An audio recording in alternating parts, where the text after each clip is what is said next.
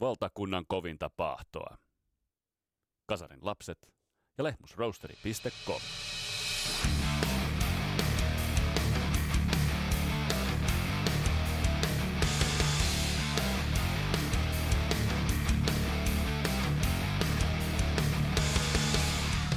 Tässä Kasarilapset podcastin jaksossa me laitetaan Christian Huovelinen kanssa pakettiin meidän äh, kolmiosainen Deep Purple-saagamme.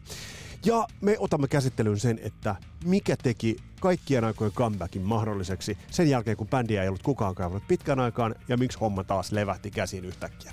Tätä kaikkia pohditaan. Mun nimi on Vesa Winberg, tää on Kasarilla podcast. Tervetuloa matkaan mukaan.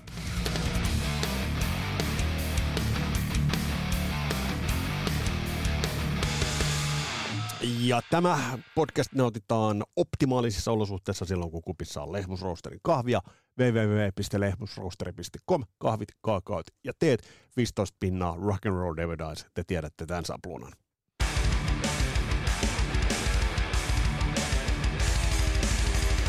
Ja tämä podcastin jakso jaetaan itse asiassa vähän kahteen osaan. Alkuun muutamia ajankohtaisia juttuja ja sitten sukelletaan itse asiaan, eli paketoidaan toi meidän Hanoiroks, Hanoiroks kun Deep Purple epistolamme ja Deep Purple trilogiamme.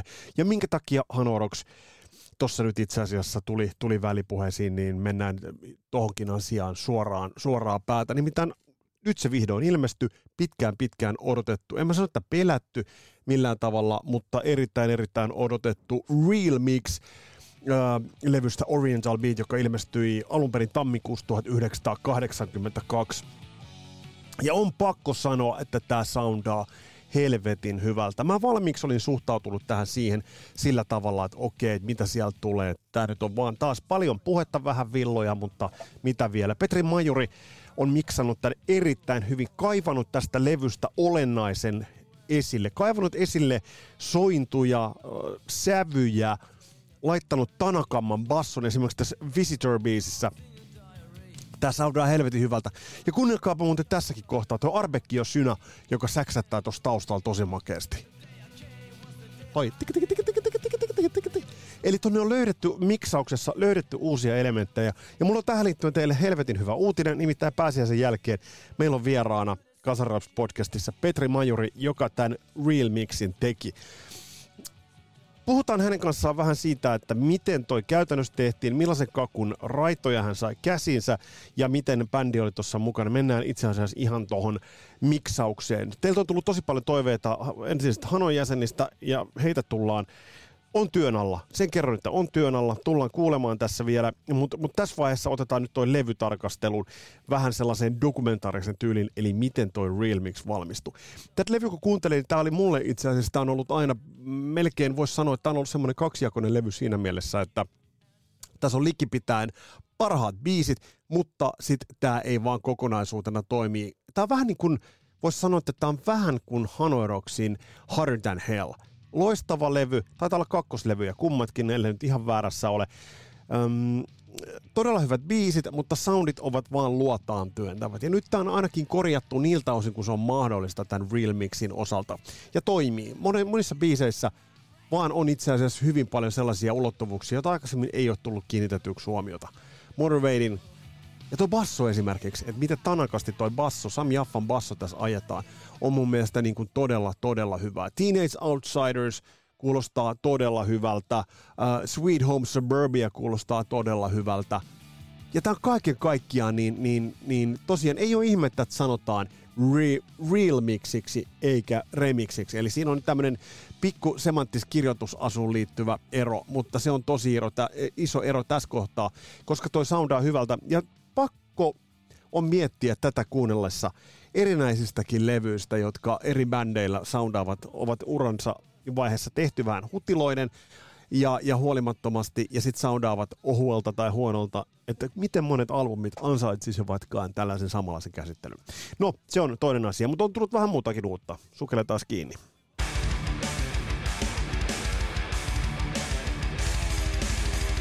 Kun uutiset itse asiassa tulivat siitä, että Def Leppard julkaisee Royal Philharmonic Orchestran kanssa äh, bändin tuotantoa, niin tuli vähän sellainen olo, että blää. Tuossa tuottaja Taskisen kanssa alettiin miettiä näitä loistavia ja, ja parhaita rockbändien ja tällaisten sinfoniaorkestereiden kollaboraatioita ja Metallican STM tulee ensi, ensimmäisenä, ensimmäisenä mieleen. Totta kai Deep Purpleota käsitellään ja se käsiteltiin tuossa ekassa jaksossa.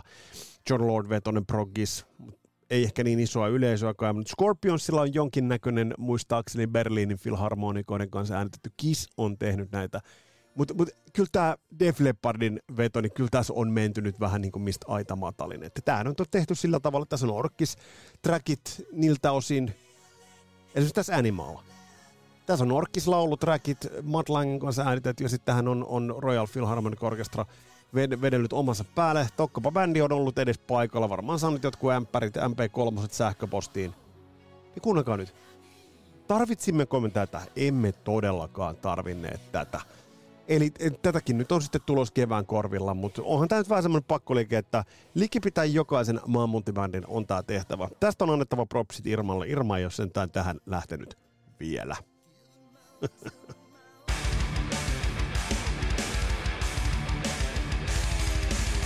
No mitä muuta tällä hetkellä kupli on esillä? Ozzy Osbourne tuossa laittoi ulos lausunnon siitä, että hän lähtee vaikka runnille vaikka rullatuolissa. Tästä tulee nyt mieleen, että, että, että se South Park ei ole nyt enää kaukana tästä. Me kaikki rakastamme Ozzy Osbournea. Siitähän tässä nyt ei ole kysymys. Mä ymmärrän, että Osilla ei varmasti ole pikkurahasta pulaa, mutta varmasti on liikaa aikaa käsillä ja, ja varmasti on hinku Stagelle. Ja varmasti jos hän lähtisi nyt tuolla rullatuolilla rokkaamaan lavalle, niin jengi menisi sitä katsomaan. Mutta haluaisimmeko me katsoa rullatuolissa lavalla olevaa Ozzy Osbournea? Mä en haluaisi ainakaan. Ja mä nyt vaan jotenkin toivon, että tää, tämä ei tästä, tästä menisi, menisi tämän pidemmälle, mutta nämä ovat, nämä ovat näitä. Mitä muuta on ollut esille? Carmin Appisen ja Nikki Sixin välinen sanasotahan on, on hyvää viidettä kaikille kansalle. Ja Karminenhan tuossa vähän räppäs Mördly suuntaan, johon, johon sitten Nikisiksi älähti, että totuus tulee meiltä, mutta kun Nikki se ei totuus enää tuu ihan yksinomaan teiltä. Ja stadion kiertoilta tarinatkin kertoneet siitä ja erilaiset klipit, että sieltä on tullut hälyttävän paljon kaikenlaista, kaikenlaista on tullut nauholta. Tää, tästä jo vähän mainittiinkin. Mutta se, että nyt, nyt nämä tällaiset Twitter-sanasodat, niin, niin nämä on, nämä on vaan kammottavaa seurattavaa. Ja Twitteristä puheen ollen, niin Twitterhän alkaa olla sellainen väline, että avaa Twitter, laita Twitter kiinni. Ja sitten mietit, että olisi pitänyt olla avaamatta sitä, mutta yksi semmoinen koominen välikohtaus otti, otti paikkansa, kun, kun Wolfgang Van Halen alkoi joku Twitter-älykkö, niitähän siellä riittää, alkoi räppäämään Wolfin suuntaan, että Wolf rahastaa tuolla sukunimellään. Ja mitä tähän sitten Wolfgang Van Halen voi muuta kuin sanoa, että it's my name, you grape jotakuinkin näin. Eli, eli mitä tuohon nyt sitten sanoa? Hi, this is Diamond David Lee Roth. What you're about to hear is Kasarin lapset.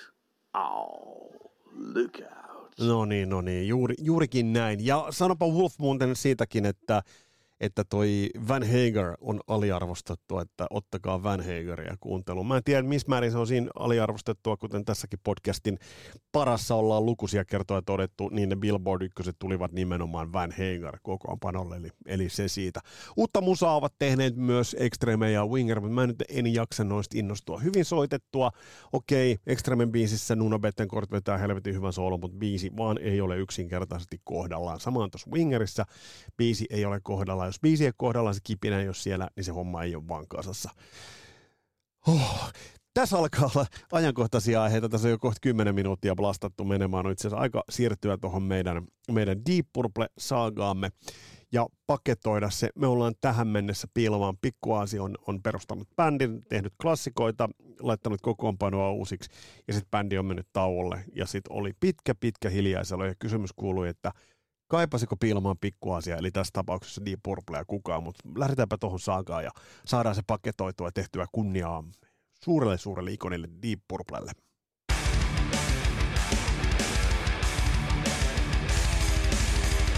Christian Huovelin, mitä mä oon miettinyt tosi paljon tämän Deep Purplen paluun osalta, niin kuten me tuossa viime jakson lopuksi todettiin, että kukaan oikeastaan ei kaivannut Deep Purplea.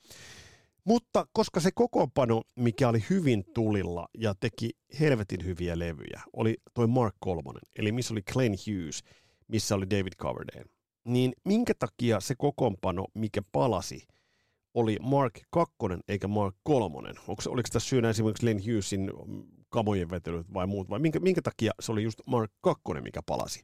No siinä oli varmaan myöskin kyllä levy mm, manager, managementit ja muut niin kuin taustalla, kun sitä ruvettiin puimaan sitä, että nyt niin kuin missä vaiheessa 80-lukua voitaisiin ruveta uudelleen niin kuin tätä reunionia suunnittelemaan, niin siellä oli paljon sitä managerin porrasta ja mm, ei niin olisi ollut käytännössä mitään tarvetta niin kuin kellään niin Killanilla, Gloverilla, Pacella, John Lordilla, Blackmorella niin kuin käytännössä siihen hommaan, mm. mutta nyt puhuttiin isoista rahasummista ja oli semmoinen aika, että nyt pitäisi saada 80-luvulle niin kuin todella kova comeback, semmoinen bändi, mikä on niin kuin kaikkein kovin 80-luvun ja suurin bändi sille kasarille, niin jotenkin siinä niin kuin mä olen edelleen sitä mieltä, että jälkikäteen eihän me silloin voit tietää, että se niinku on pelkästään tämmöinen niinku bisneskuvio, mikä varmaan oli myöskin samaan aikaan kyllä niille hän kävi, koska huippuammattilaiset, niin kuin Deep Purple-tyypit on, niin ei sitä sillä tavalla miettineet, että joo, okei, me saadaan nyt tästä paljon rahaa, nyt tämä motivoi meitä paljon mm. enemmän,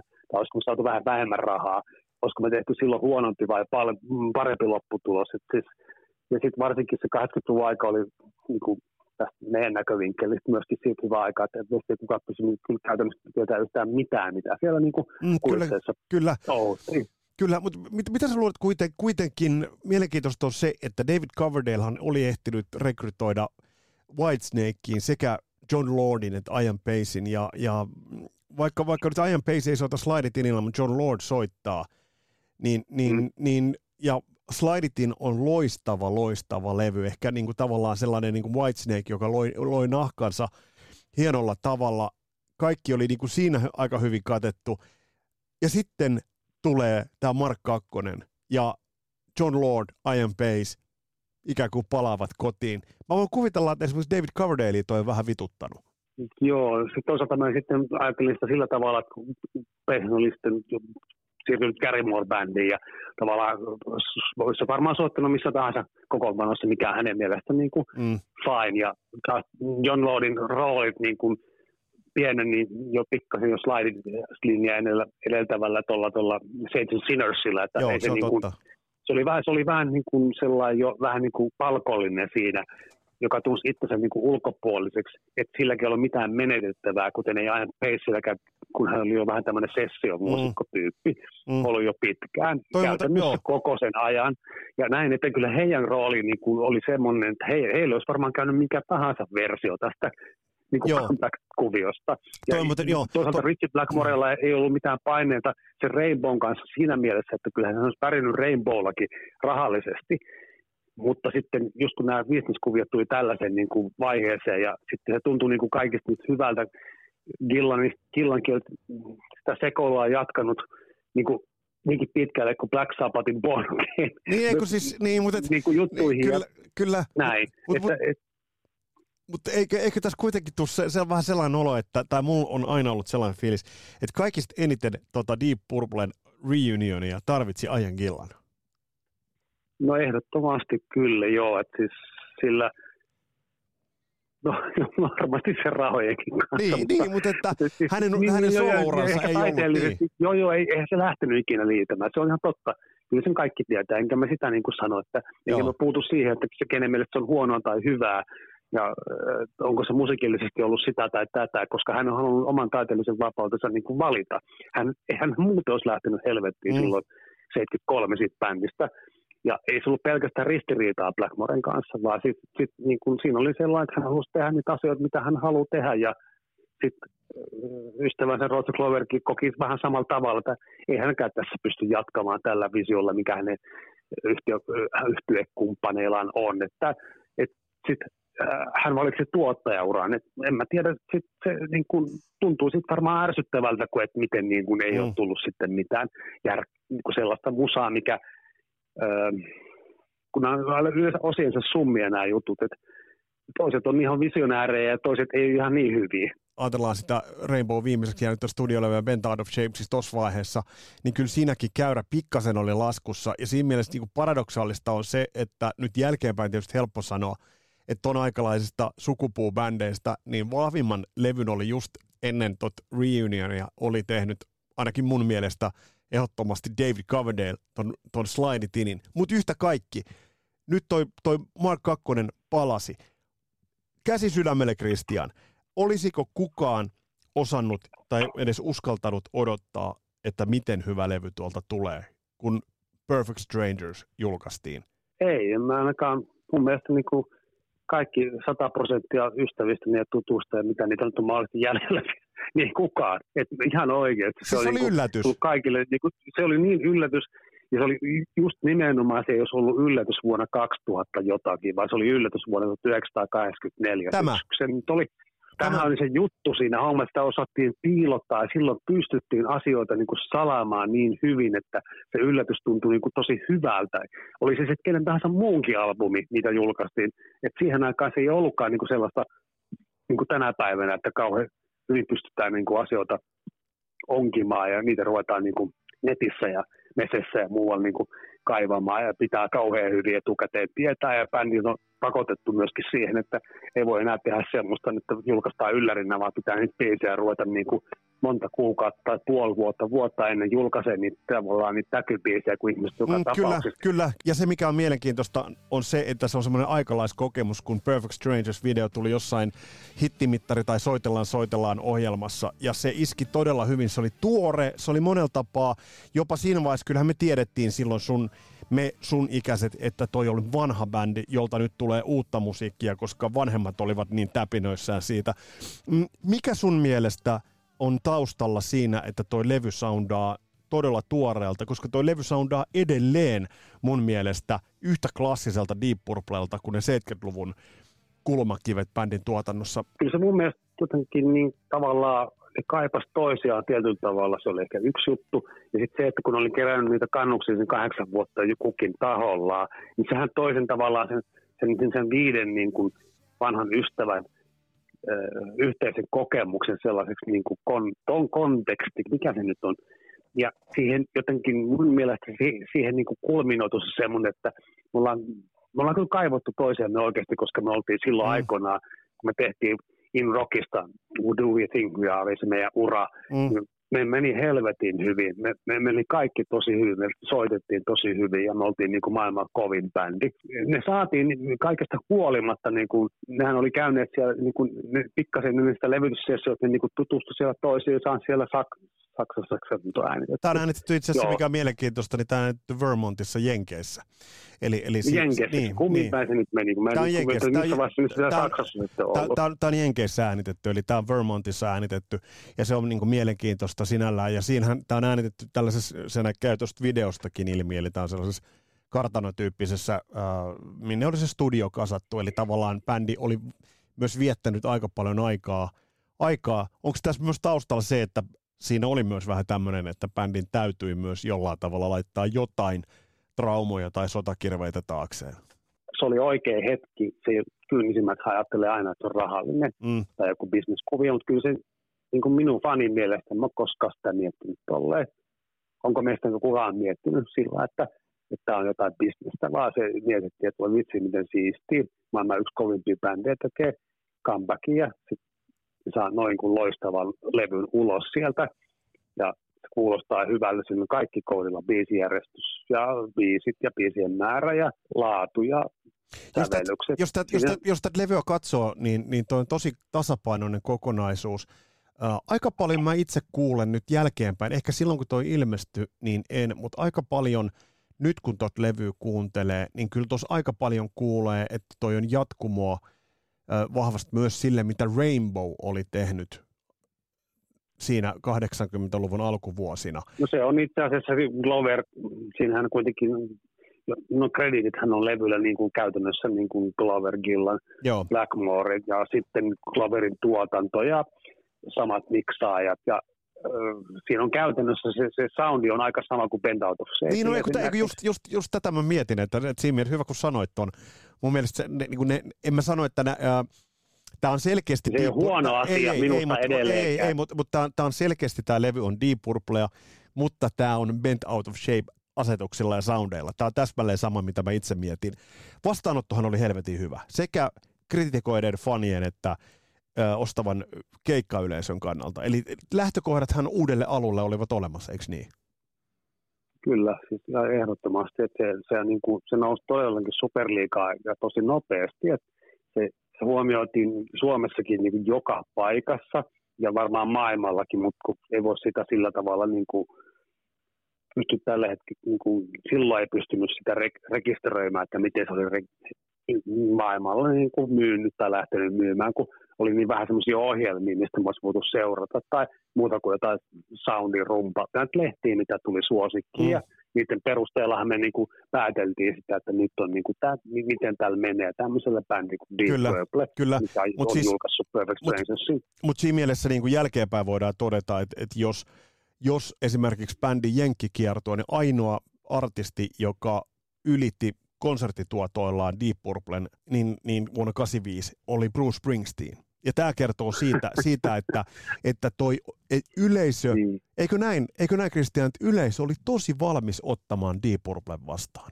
Kyllä, se oli sellainen niin kuin Led Zeppelin olisi kannattanut tehdä samaa, vaikka olla toisella rumpalilla. Mä aina naurattaa se, että minkä, no onneksi oli Deep Purple, koska siitä olisi ollut aikamoinen kampeaminen Zeppelinin kanssa, koska siinä vaiheessa ei niin kuin mikään muu niistä 70-luvun bändeistä ei niin kuin, kyllä tuommoisessa tilanteessa olisi Deep Purple päihittänyt, että Zeppelin olisi korkeintaan, jos olisi uskaltaneet semmoisen tehdä. Kun mä aina miettinyt sitä, että miten se nyt meni just niin kuin Deep Purple, niin kuin Deep Purple, että tämä niin kuin ykkössiä tavallaan, että, mutta se kertoi siitä, että sitä kaivattiin sitä bändiä sinne 80-luvulla ja niin kuin takaisin ihan selkeästi, että, ei, että se ei ollut mikään pikkujuttu.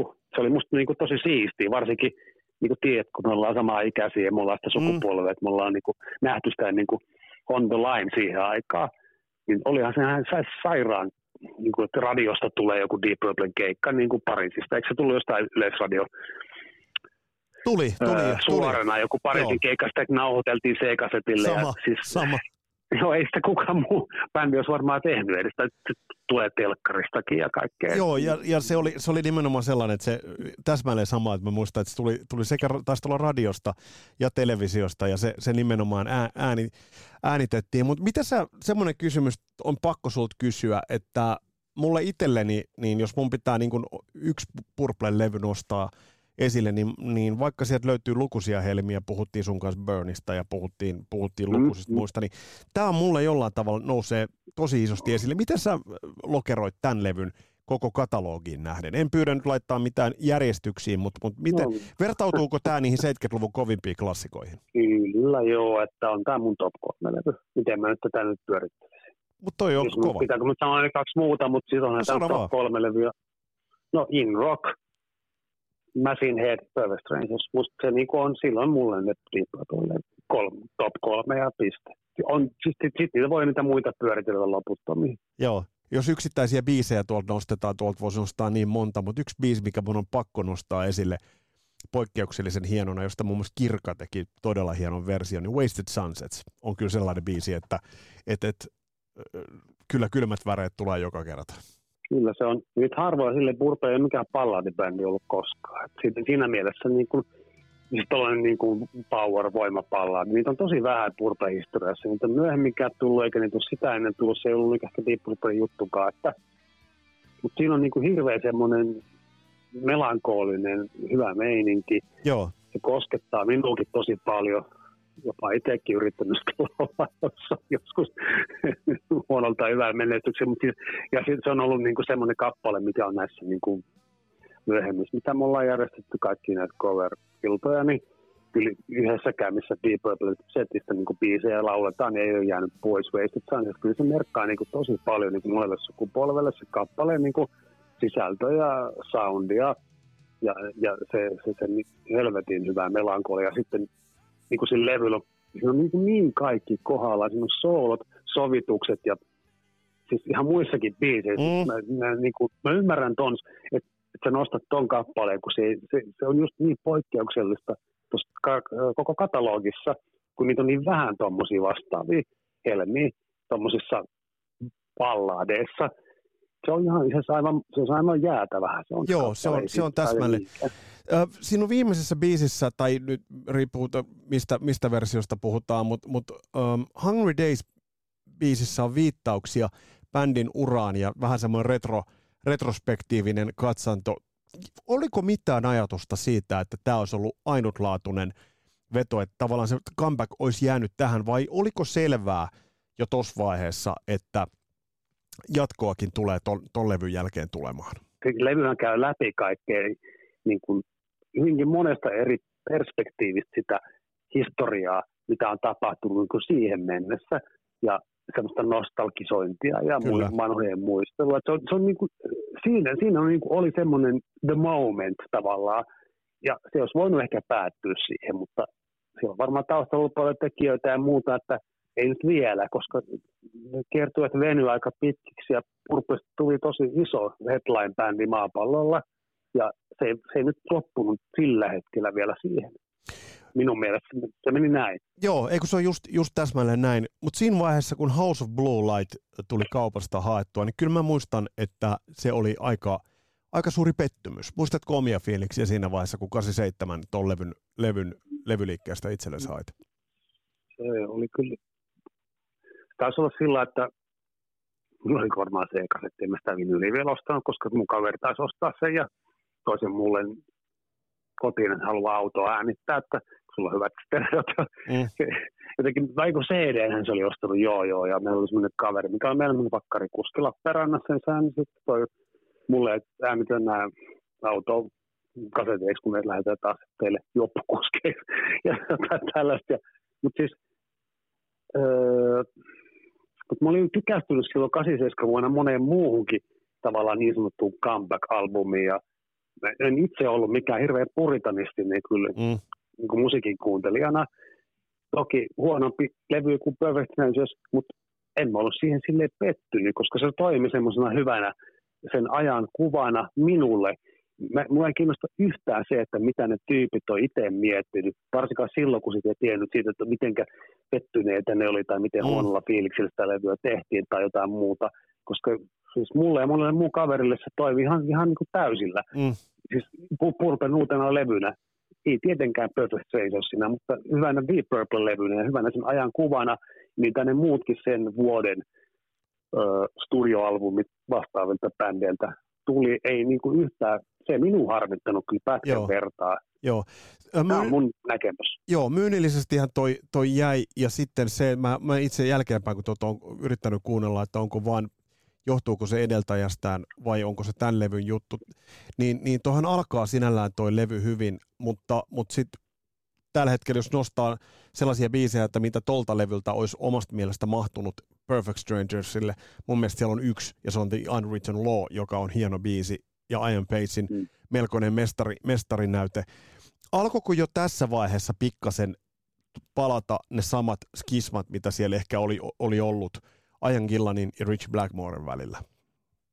No niin, sehän nyt ihan faktaa ja totuus. Se, sen kaikki tietää, vaikka Purpehän tosi pit, isona bändinä ja pitkään, ei se mm. tossa, niin se, se, se, se, sehän, se, sehän ei muuttunut miksikään, mutta ne välit, mitkä taas niin alkoi hiertää Richillä ja tota, Gillanilla, niin ne rupesi niin taas tulee esille ja se sitten ei siinä kauan mennyt, kun se johti jo sitten bändin hajoamiseen. Että siinä mielessä se niin kuin rupesi näkyä taas uudelleen ja taas kerran. Ja sitä mä aina ihmetellyt nämä kaikki vuosikymmenet, että miten toi mahdollista. Tai tietyllä tavalla jotenkin, ihan mä mietin sitä, niin kuin, että pystyisikö niin kuin tänä päivänä ne kokoontuu niin kuin samalle keikalle. Että se on niin jotenkin uskomatonta.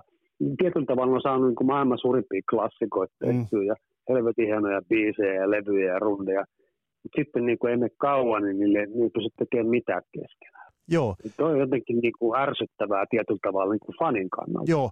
Tuossa on, tuossa on monesta, monesta lähteestä ja, ja monesta artikkelista on, on luettu se, että Ajan Gillanista ja Richie Blackmoresta taas tuossa kohtaa puhuttiin, että musiikilliset erimielisyydet. Oliko kyseessä musiikilliset erimielisyydet vai muut erimielisyydet? Ja jos kyseessä oli musiikilliset erimielisyydet, niin äh, mitä luulet, että, että mihin suuntiin Ajankilla, mihin eri suuntiin Ajankillan ja Richie olisivat halunneet bändiä viedä, mitkä poikkesivat sitä heidän keskinäisistä näkemyksistään?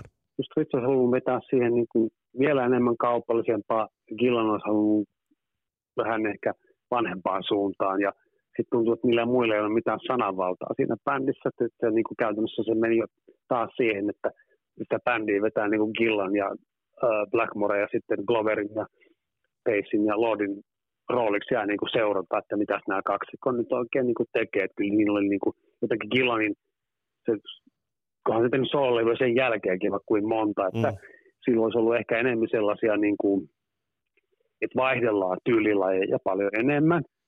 Niin kuin jos nyt miettii vaikka levyjä, otas nyt, no ihan sama, 70-luvun mm, levyt, ihan, kyllä, ihan monipuolisia, In, In Rock, Fireball, Machine Head ja Who Do We Think We Are, niin eihän ne ole niin kuin pelkkää räminää ja, ja, ja suoraviivasta rockia. Nehän on hirveän, siis tarvitse kenellekään vääntää mm. rautalangasta. Niinhän on vaikka miten monenlaista tyylisuuntaa. Jopa Perfect Strangeska ei se ole niinku sellaista, se on hienosti rakennettu erityyppisiä kappaleita, mm. niin jotenkin niillä oli niin, kuin niin ristiriitaiset näkemykset, mihin sitä pitää mennä eteenpäin. Jotenkin Ritsillä tuntuu olevan semmoinen niin ihme ADHD myöskin. Tai en tiedä, onko se todettu, että ei pysty yhtään niin kuin pitää koko aika niin kuin venkslata sitä juttua ja hän, hänen mieltymisten mukaan, että muun bändin pitäisi seurata, koska hän on Rainbowssa tottunut siihen, että hän on despotti. Kyllä. Ja kyllä. hän määrittää mm. sen, sen, sen, että mihin mennään. Ja sitten se ei toiminutkaan enää uudelleen, kun ollaan kasvettu ja ollaan vanhempi. Kyllä. Nämä muut ei olekaan niin kuin sillä tavalla hänen niin kuin mieltymystensä mukaisesti siinä bändissä. Ja sitten ainut, kun uskaltaa sanoa häntä vastaan, on Ajan Gillan. Kyllä. Muut, kyllä. muut ei niin kuin puhu mitään. Kyllä. Et mä, tos, mä koen tämän tämmöisenä mm, tappeluna. Mm, mm. Tuossa kohtaa nyt kuitenkin sitten alkoi jälleen uudelleen etsiminen. Ja tuossa kohtaa nyt sitten sit alkoi vokalistien etsiminen. Ennen kuin tiedet ja kerrotaan, että kehen päädyttiin, niin eikö siellä kuitenkin käynyt, käynyt kaiken näköistä kaveria vähän niin kuin myös testaamassa, että, että olisi Ajan Gillanin uh, saappaisin tuossa kohtaa astuttu. Sieltä löytyy Brian Houta, Doug Pinnick, Jimmy Barnes ja John Farnham ja Terry Brock. Niin. Ja sieltä löytyy aika, aika nimekkäitä, mutta sitten, sitten, sitten vokalistiksi löydetään Joe Lynn Turner, New Jerseyn poika. Mikä juttu tässä, koska eikö kuitenkin, eikö kuitenkin Christian, jos, jos joku oli 80-luvulla leimallinen Rainbow Soundi, niin sehän oli, sehän oli nimenomaan Joe Lynn Turner, se, hänen laulusoundissa, niin, niin mikä juttu, että, että otetaan vähän niin kuin erikoisesta leiristä, eikä esimerkiksi tuossa kohtaa, no tuossa kohtaa David Coverdale ei enää olisi tullutkaan, mutta, mutta, mutta ö, mikä juttu? Siinä oli varmaan sitten Blackmore tietysti ainakin si- siinä vaiheessa oli vielä ihan hyvissä väleissä Turnerin kanssa ja managementin kanssa ja Turner, no ei silloin olisi ollut tietysti varmaan mitään hätää, mutta hän oli just saanut kenkää Ingrid Malmsteenin bändistä, eikö näin ollut? Joo, että kyllä. Se, se, se, historia on niin kuin siihen liittyy aika pitkälle mun mielestä ja Turner oli taas niin kuin aikaa ja vapaata ja sitten Ritsillä oli jotenkin semmoinen fiilis, että hän pystyy taas puhumaan bändin ja managementia kaiken ympäri, niin hän se pystyi tekemään. Mm. Hän ehdotti Joelen Turneria ja sitten taas tämä muu porukka siellä taustalla oli silleen, että no ok. Et jotenkin, jos siinä olisi ollut joku semmoinen killanin tapainen niin kuin vastavoima, niin se olisi sanonut, että ei perkele, näin, tästä ei oteta. Näin, näinhän se menee. Niin, kyllä. Ihan, siis mä olen ihan varma siitä asiasta, kyllä, vaikka mä en tiedä sitä. Kyllä, kyllä. Niin mutta, se kuitenkin niin kuin Blackmoren mielestä se oli niin kuin tälle ja nyt tämä otetaan ja piste. Ja sitten se otettiin ja lopputulos on se mikä on. Ja kyllä, niin kyllä. Ja tässä kohtaa, siihen ja levy tehtiin. Kyllä, ja se levy, mikä sitten tehtiin, ilmestyy edeltäjästä kolmen vuoden päästä. Slaves and Masters-levy mun mielestä sai siitä ei maailmalla tullut niin iso talo, kaupallinen menestys, mutta levyhän ei ole lainkaan pöllömpi. Onko toi levy sitten kuitenkin lähempänä Rainbowta kuin Deep Purplea?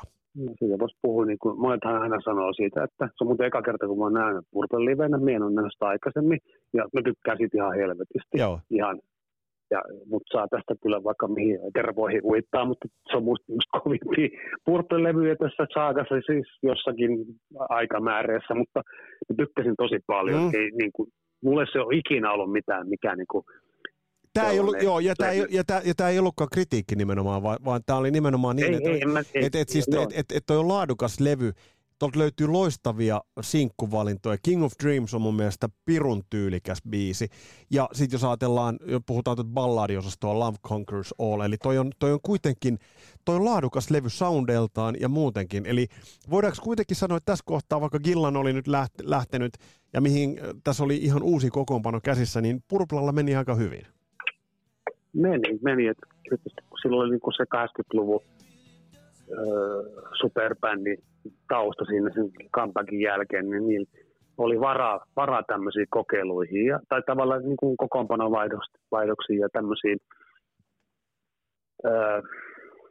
niillä ei ollut niin, niin suuri paineita kuin ehkä jollain muulla bändillä. Se on ollut tommosen, niin kuin, että nyt tehdään näin ja nyt se on taas eri line ja erityyppinen juttu. Ne ei niin kuin, tippunut mikään P-sarjaa siitä huolimatta. Että, ja sitten siis, niin, osoitti sen, että jotenkin niin kun mä mietin John Lordin, Ian Pacin ja Cloverin niin kuin, lojaaliutta tota, niin kuin Blackmore, tätä bändin konseptia kohtaan, niin ei, ei niistä, jos ne olisi halunnut oikeasti, että nyt ei tästä lähetä, en tiedä, toivottavasti ei tullut rahasta pelkästään kysymys, että niin olisihan ne lähtenyt siitä pois. Sehän olisi voinut vaihtua niin, kuin niin täydellisesti, siinä olisi ollut jäljellä vaikka niin kuin vaan Rich Blackmore ja Solin Turner ja muu bändi olisi lähtenyt helvettiin siitä.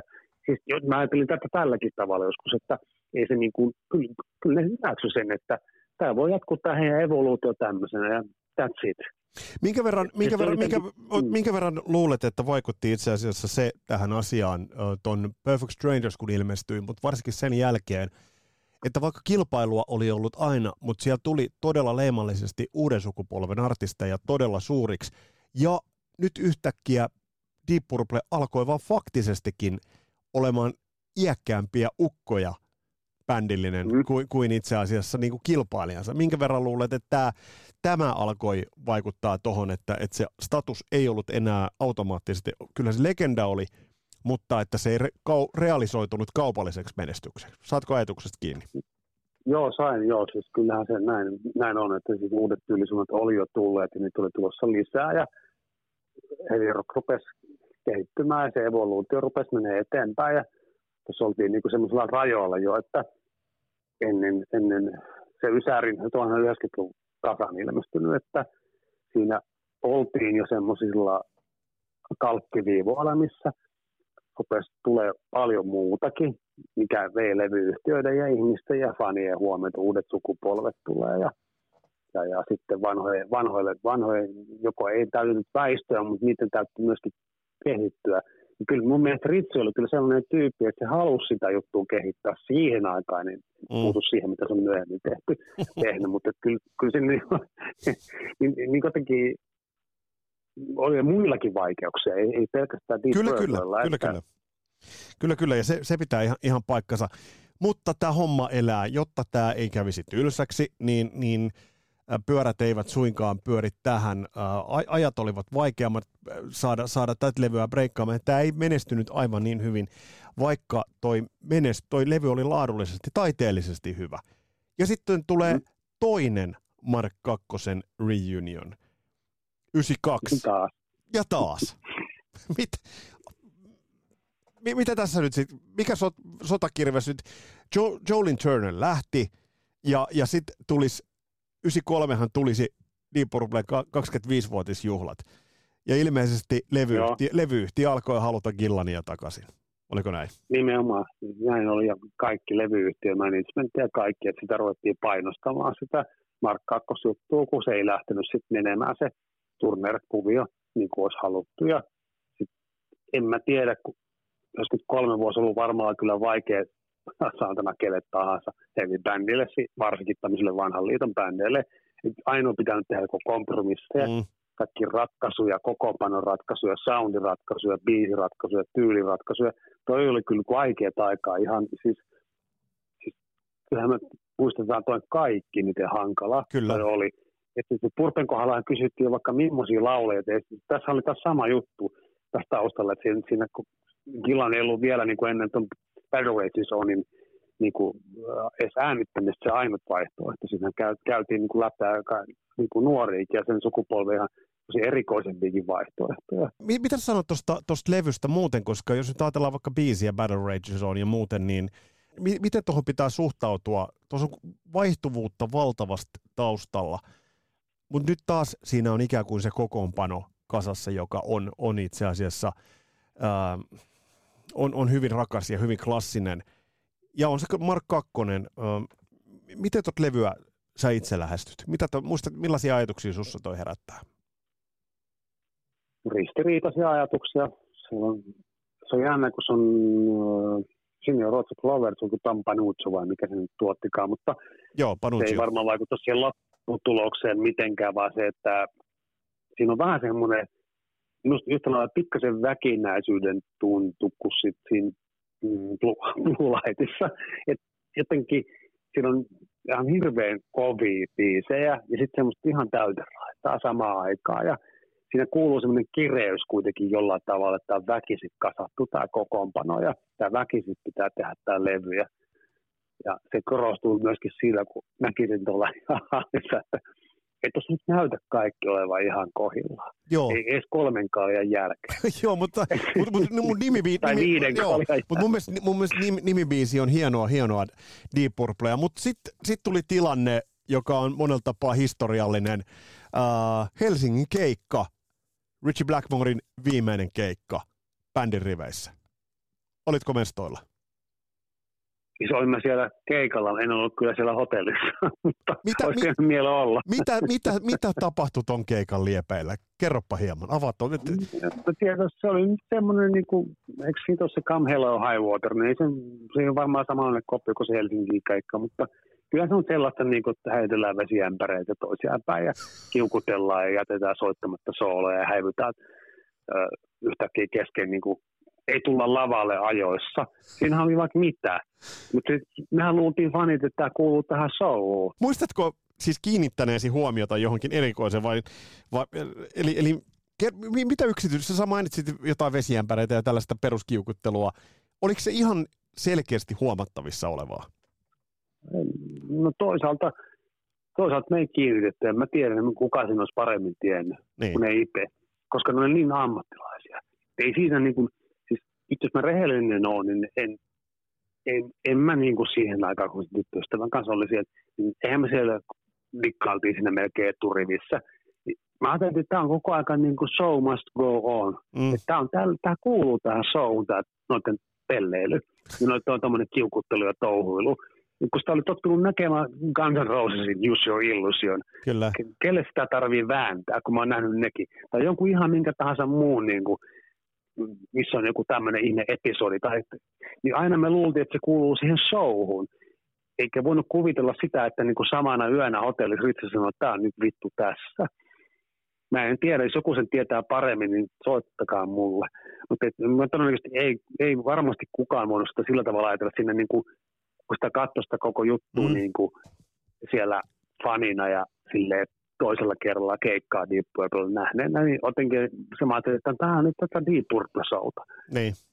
Ymmärrätkö, toisaalta. Siis, ymmärrätkö, ymmärrätkö niitä faneja, jotka, jotka kokee, että siinä vaiheessa, kun, kun tosiaan Richie Blackmore jätti Deep Purple, niin heille Deep Purple vaikka tuossa kohtaa olemasta. Ymmärrätkö heitä? no tietyllä tavalla. Siis silloin mä ymmärsin, koska hän ei voinut tietää, kun, sitten kun se siitä uutisoitiin, että nyt tämä hajosi, Mm. niin kyllähän kaikki luultiin, että se hajosi oikeasti. Et siinä mielessä sitten mä ajattelin, että no, ta- mutta sitten toisaalta sit me jäätiin vaan odottamaan, kaikki muu musiikki oli paljon tärkeämpää Niin, ja se- kaikki sepä muu, se. mitä silloin tapahtui. Niin sitten toisaalta ei, ei jäänyt mitenkään murehtimaan, kun sit siinä samaan aikaan hajosi ympärillä vaikka mikä muukin. Mm, Niin mm. sitten jotenkin tuntuu, että tuli pitkiä levytystaukoja vielä pidempiä ja kokoonpanoihin vaihtui Priesti ja Iron Maiden, niin muun muassa vaihtui erätkin toiset laulajat, Kyllä, ja kyllä. kyllä. vaikka mitään muuta. Ja tur- turbulenssiahan oli silloin aika paljon, mutta mut, mut, ö, mikä tämä välivaihe, mä oon muutaman YouTube-pätkän nähnyt tästä vaiheesta. Bändihän rekrytoi väliaikaiseksi kitaristiksi Joe Satrianin, jolla oli jo tuossa to, vaiheessa tosi, tosi kovat kannukset. Oliko missä vaiheessa puhetta siitä, että Satriani olisi jäänyt tuohon pysyvästi vai oliko se väliaikainen ratkaisu ainoastaan? No se oli aluksi väliaikainen ratkaisu, ne pyysi sitä, mutta Satriani ei halunnut. Että oli silläkin aikamoinen pokka, vähän niin kuin semmoinen Paul en- Kiitos vaan, mutta en nyt, mulla on muutakin tekemistä, mulla on oma soloura. Siis kiele, kelaa nyt vähän. Mitä sä tekisit itse tuossa tilanteessa? Joo, ei, en, en mä nyt tuu teidän bändiin, mulla on tämä omakin ura. Kyllä. Et siis, koska mä koen erään, mä en halua sanoa sen nimeä vielä, kitaristin rooli siinä bändissä vähän semmoiseksi, että niin haluaisin kyllä ihan jonkun muun siihen kuin hän siinä on tällä hetkellä. Joo. Me ei vielä puutu siihen, koska Satrianihan olisi ollut ihan helvetin Mm. kova. Mm. Niin kuin kaiken kaikkiaan hän olisi voinut luovia siinä niin kuin vaikka millaisissa konsepteissa. Tietysti ei pois siitä tulevasta kitaristista, mutta sille, sille riitti toi ja Purple niin kuin selvisi siitä tavallaan, niitä ei tarvinnut mennä hautaan. Joo, ja, niin kuin Satriani niin tavallaan pelasti ne sille tietyllä tavalla niin kuin sieltä suosta ja niin kuin se, se usko niin kuin, ö, bändillä, missä oli nämä neljä jäljellä, niin säilyi heillä itsellään. Ja Kyllä, että nythän tätä voidaankin jatkaa ilman Ritchie Blackmorea. kyllä, kyllä, Tämä kyllä. Ja se on iso, iso, väli, iso apu ollut varmasti bändille, että bändi pääsi vaikeuksien yli tuossa kohtaa. Mutta sitten tulee mielenkiintoinen rekrytointi kitaristin pallille äh, vähän toisella, toisenlaisesta musiikillisesta traditiosta. Dixie Drexissä ja Kansasissa kitaraa soittanut Steve Morse. Voidaanko sanoa, että tosta alkoi Deep Purplella semmoinen harmonia ja rauhan aikakausi? Kyllä, joo. Sitten nyt saatiin niinku, muistaakseni se meni semmoisella, tämä on tää tämmöinen ikivanha läppä, että sitten niillä oli joku palaveri, kun se Japanin kierto oli loppu, ja, tai se asian kierto, ja purpilla sitten ruvettiin miettimään, että me voidaan jatkaa, ja halutaan sitä uutta musiikkia, sitten niillä oli sellainen lappuäänestys, niin metkää jokainen viisi, top 5 kitarista, ja kuka sanoi eniten ääniä, niin otetaan siihen yhteyttä, tästä oli sitten Steve Morse. Ja me niin kuin, tämä voi olla legendaa, mutta se kuulostaa helvetin hyvältä. Mm, Ja sitten ja sitten Steve Morse, management ja Steve Morse otettiin yhteyttä, kutsuttiin se koesoittoon tosi nopeasti.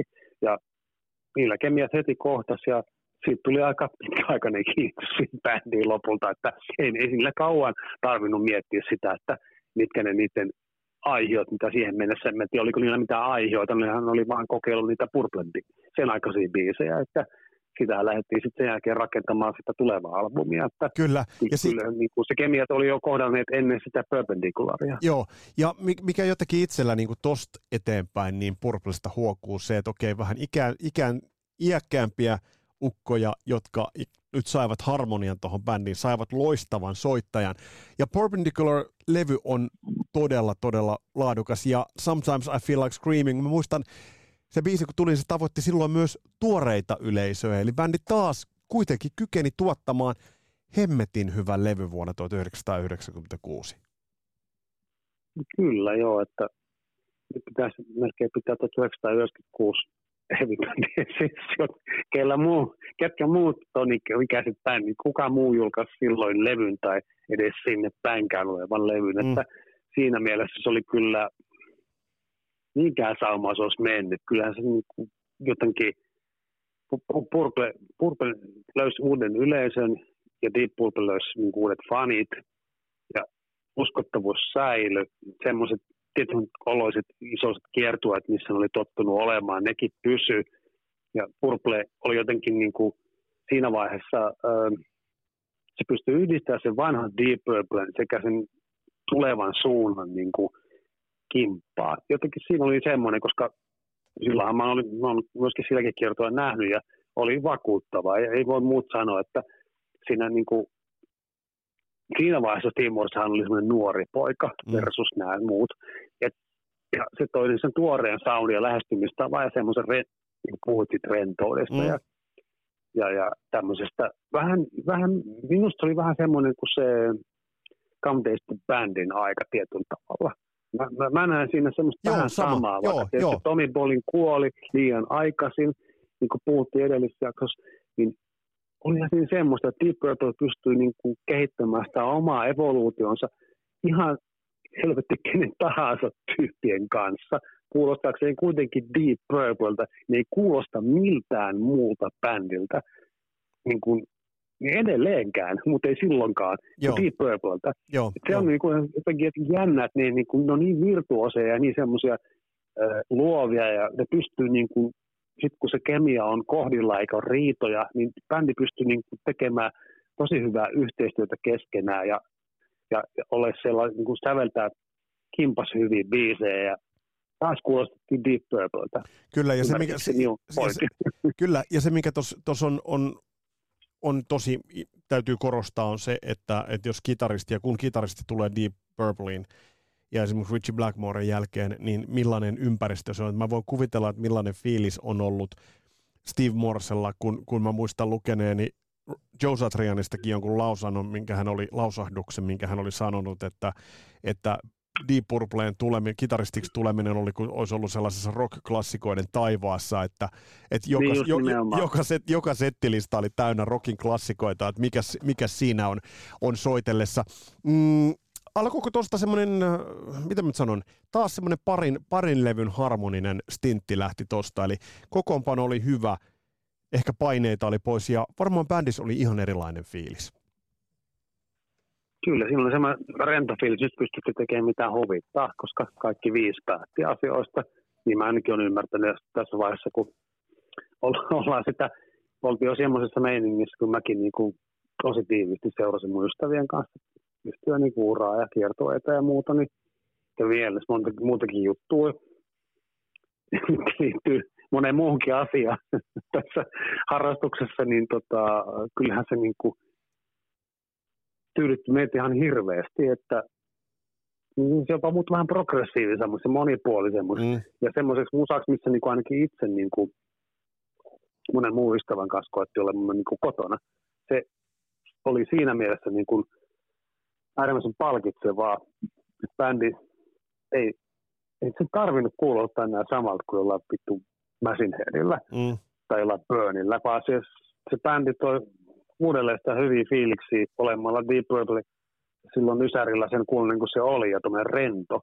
Ja ei tarvinnut niin kuin kelata yhtään, että millaisia, miten niin kuin reaktiot, pitääkö minkä tyyppistä kamaa tehdä niin kuin studiossa ulos. Ja vaikka kiertuvat sitten, missä oltiin katsomassa ja rundit oli aina niin kuin vähän niin kuin best offeja, ei kukaan tuommoinen bändi voi jättää niin kuin soittamatta klassikoita, koska hän ei katso sinne lavalle. Joo, se pitää, se, se pitää, pitää paikkansa.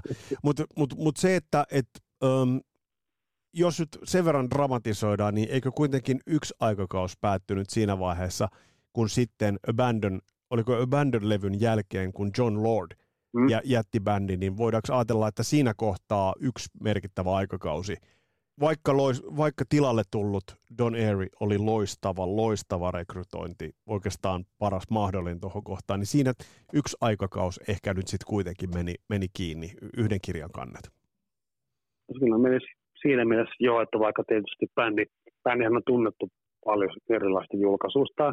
Varmaan maailmassa ei ole kovinkaan monta muuta bändiä, mikä on tehnyt noin paljon esimerkiksi live-julkaisuja. Joo, se, Mun kokoelmassa niin puolet on Deep Purple livejä, yli puolet on Deep Purple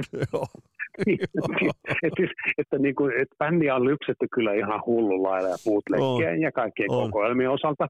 Et siis Deep Purple kokoelmahan on pahimmillaan tai parhaimmillaan suuri osa kaikkea muuta kuin studiolevyjä. Just näin, just näin. Mutta siis niin kuin, ja, ja tota, niin, Purplehän on niin kuin sit, sen jälkeen, niin kun Lordsit lopullisesti lähti, niin siinähän tapahtui kaiken näköistä muutakin kivaa, missä sitten on tämä on, tämä on äärimmäisen hienoa, kun tässä on ollut aina mukana. Mä oon ollut joka ikisellä rundilla, vaikka missä, muun muassa tässä Concept of Gruppen oikeastaan kakkosessa, kun oltiin Royal Albert Hallissa mm. ja Tukholmassa, niin esimerkiksi. Tämä oli vasta 99, ja niin, niin kuin siinä bändi, bändi oli varaa tehdä kaiken näköistä mm. muutakin, mm. ja olla jossain sinfoniaorkesterin kanssa rundeilla ja mm, kyllä. tehdä tuommoinen konsertto uudelleen ja ja, ja sitten tehdä niitä ja niitä reunion tyyppistä, tai tehdä uudelleen joku Machine Head kokonaan soittaa, ja siis siinä oli vaikka mitä. että se, siitä tuli vähän niin kuin metallikahan nyt semmoinen vastaava mm. vastine, anteeksi. Et, niin kun, se on niin iso bändi tämä oli, että sillä oli varaa tehdä kaiken näköisiä ratkaisuja ilman, että tarvii mennä tekemään uutta musaa tai mitä tapahtuu seuraavaksi. Ei siinä vaiheessa Ysärin lopussa tiedetty vielä, että John Lodu onko se miettinyt edes, että nyt hän on väsynyt tähän bändiin ja Steve Purpose olemiseen, kun hänellä on omiakin näkemyksiä. Mm. Koska siitä, Abandonistahan meni vielä neljä vuotta ennen kuin Lord lopullisesti pisti pillit pussiin. Ja mä olin silläkin keikalla katsomassa, kun Lord oli viimeisen kerran Deep Purpose Londossa, Londossa, niin anteeksi, Londossa eikä Londossa, niin olihan se nyt aikamoista. Et sillä, ja sitten samalla keikalla niin kuin lavalla soittaa Don Air ja Don Lord niin kuin kimpassa mitä, mitä, mitä, tota varmaan... mitä kulki sun mielessä sillä hetkellä ja mitä yleisön mielessä? Millainen kuvaileva... Kuvaile... Mä varmaan itke, itke pillitin varmaan siellä samaan aikaan, kun nautiskelin. mä tiedän, mä oon semmoinen emotionaalinen ihminen, että olihan kaikki vähän sille, että voi perkele, nyt tää on tässä, niin mm. niin kuin, mitä sitten. Mm, että... mm. Me ollaan, me ollaan aika huolella harjattu se, että, että millainen legenda Deep Purple on, jos ton jälkeisestä vaiheesta, sieltä on tullut levyjä, sieltä on tullut studiolevyjä myös, vaikka niitä live-levyjäkin on tullut kiusallisekin paljon, mutta sieltä on tullut myös ähm, studiolevyjä, mitä muutamia poimintoja tekisit ton jälkeisistä vuosista, viime, ihan noista viimeisistä vuosista äh, Deep Purplen osalta? Bändihän on edelleen toiminnassa. On se, että se on niin kuin, kyllä, kyllä se tietysti sitten tuli tota, uusi kokoonpano, niin Doneri tuli niin Bananas, se oli mun ensimmäinen kerta, kun Deep Purple Clotter Clover lopetti tämän bändin puikossa olemisen. Se on minusta tärkeä poiminta, koska nyt he vaihtoi Michael Bradfordiin. Siellä vaihtui tuottaja, otettiin ulkopuolinen korva siihen bändiin, kokeiltiin lähteä pikkasen kehittää sitä pikkasen raskassoutuiseksi uutta konseptia. Sehän, sehän muuttui niin fressimmäksi sillä Bananas-levyllä. Mm. Ja siinä, siinä niin kuin tuli Don Air niin kuin sisäänajo ja mm, taas löydettiin niin kuin vähän uusi suunta, missä pikkuhiljaa mentiin kohti nykypäivää. Ja otettiin se steppi pois siitä Abandonista ja siitä purpesta, mikä oli Perpendicular Abandon. Ja bändi, bändi meni taas eteenpäin ja tehtikin erilaista musaa ilman paineita uudelle levyyhtiölle ja sille siis hienoja hittibiisejä. Siihen liittyy mulle paljon emotionaalista menneisyyttä. Yksi suurimpia juttuja, mikä mä oon koskaan niin kuin elämässäni tehnyt näissä purple on se, että mä sain niin kuin hostata sellaista isoa Deep Purple meetingiä Helsingissä, mihin meidät oli niin kuin järjestetty niin kuin ensinnäkin semmoisen ison ennakkoon. Meillä järjestettiin Deep Purple pussikuljetukset jäähalle, jossa Deep Purple oli järjestänyt semmoisen oman aition meille sinne ylös, missä ne odotti meistä niin kuin heidän niin sanottu kiitos palkitsemistilaisuutta, mikä se nyt sitten mikä se nyt olikaan nimeltään, meitä oli siellä melkein sata fania, meillä oli backstage-passit, ja siis jotenkin se oli jotenkin aivan uskomattoman siisti juttu, että bändi ottaa meidän fanit noin mm. huomioon. Ja siis tämä on niin jotenkin, siis, koska mulle se liittyy, koska se mun kanssa juttelee semmoiseen niin isoihin juttuihin. Ja, ja siis mulla on ehkä vähän purtolaa päässä toisaalta, vähän. mutta matku ei, matku, no joo, vähän on, mutta matku ei ollut kyllä mitenkään niin kuin huono. sit, sit, siinä niin kuin mentiin eteenpäin sillä kokoonpanolla, missä niin kuin paettu yksi mies – tuli ihan älytön virtuoosi mukaan ja ihan lahjakas ihan yhtä lailla, että ei se niinku tavallaan sillä tavalla huonontanut sitä. Ja sitten sekin, että kun vaihdettiin se tuottajakuvio ja näin poispäin, että ehkä se sitten saattoi monien fanien mielestä olla semmoinen, että tulisi se nyt tämmöinen niin kuin vielä enemmän joku pappabändi kuin aikaisemmin, mm, että mm, mm. siinähän ei montaa levyä, Raptor of the Deep ja sitten on, mennään, siinä, siinä oli viimeisen kerran Bradford, mutta se tietysti tavalla ehkä bändistä tulisi semmoinen, että kertaa ja sitten soittaa taas sitä best of rundia ja Kyllä. Sitten best of settejä ja se, se, voi olla, että se saattaa vaikuttaa niin kuin jälkikäteen vähän semmoisen, että on turvallista vetää Deep Purple, mm. niin kuin, koska he, he, he, he, hän oli niin kuin tavallaan niin.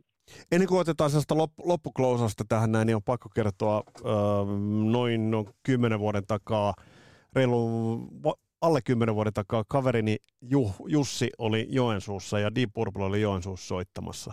Ja oli mennyt hotelli Kummelissa, Kimmelissä, oli mennyt ähm, hissiin ja hissi oli mennyt yhden kerroksen alaspäin. Sieltä tuli viisi vanhempaa herrasmiestä tulivat hissiin ja kaverini mm. Jussi oli ollut siinä hississä seisoskellut, se oli katsonut ympärilleen tälle ja sanonut, että miettinyt, niin. miettinyt itsekseen, että ei jumalauta, mä oon Deep Purple kanssa samassa hississä. Voi, et niin. millainen, millainen kokemus toi olisi. Mutta Christian, me on, siitä ollaan varmaan nyt ihan samaa mieltä. Legenda, peruskivi, ää, kantaisä, kaikkea tätä. Onko mitä sellaista vielä, mitä me ei ole Deep Purplesta sanottu, jota ehkä tulisi ottaa huomioon tai jota tulisi muistaa aina, kun Deep Purplesta puhutaan? Missä onkin ihan relevantti bändi. Mä, mä en näe sitä yhtään niin kuin jos mä saisin muutama minuuttia tiivistää että viimeisimmän 2010-2022 ajan, missä niin on Bob Ezrin tuottamat kolme albumia. Minä olen löytänyt täysin uuden suunnan ja uuden niin kuin, tavan tehdä musiikkia.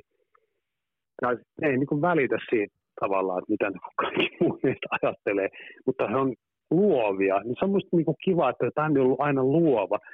Mä haluaisin, että sen ihmiset muistaisivat, että bändi on luova, eikä halua miettiä, että mitä kaikki muut heistä ajattelee. He haluaa tehdä hyviä kappaleita ihmisille, mitkä koskettaa tekstillisesti, soundillisesti, musiikillisesti, emotionaalisesti. Niin musta Deep Purple on kuin se todella hieno se virtuositeetti, minkä heillä on, ja se semmoinen kuin välittömyys, niin se brittiläisyys jotenkin, mikä ko- koettelee meitä suomalaisia tosi hienosti, niin jotenkin mä koisin aina semmoisena hyvänä juttuna. Mulle se ainakin merkkaa ihan helvetisti, niin kuin, että se, se bändi on niin semmoinen vähän itse ironinen samaan aikaan ja, ja, ja semmoinen vähän hassukin tietyissä kohtaa. Se saa ollakin, ei ole liian tosissaan. Ei yritä niin kuin pusertaa sitä hommaa. Niin se on Deep Purple ollut aina se paras juttu, siis parhaimmillaan.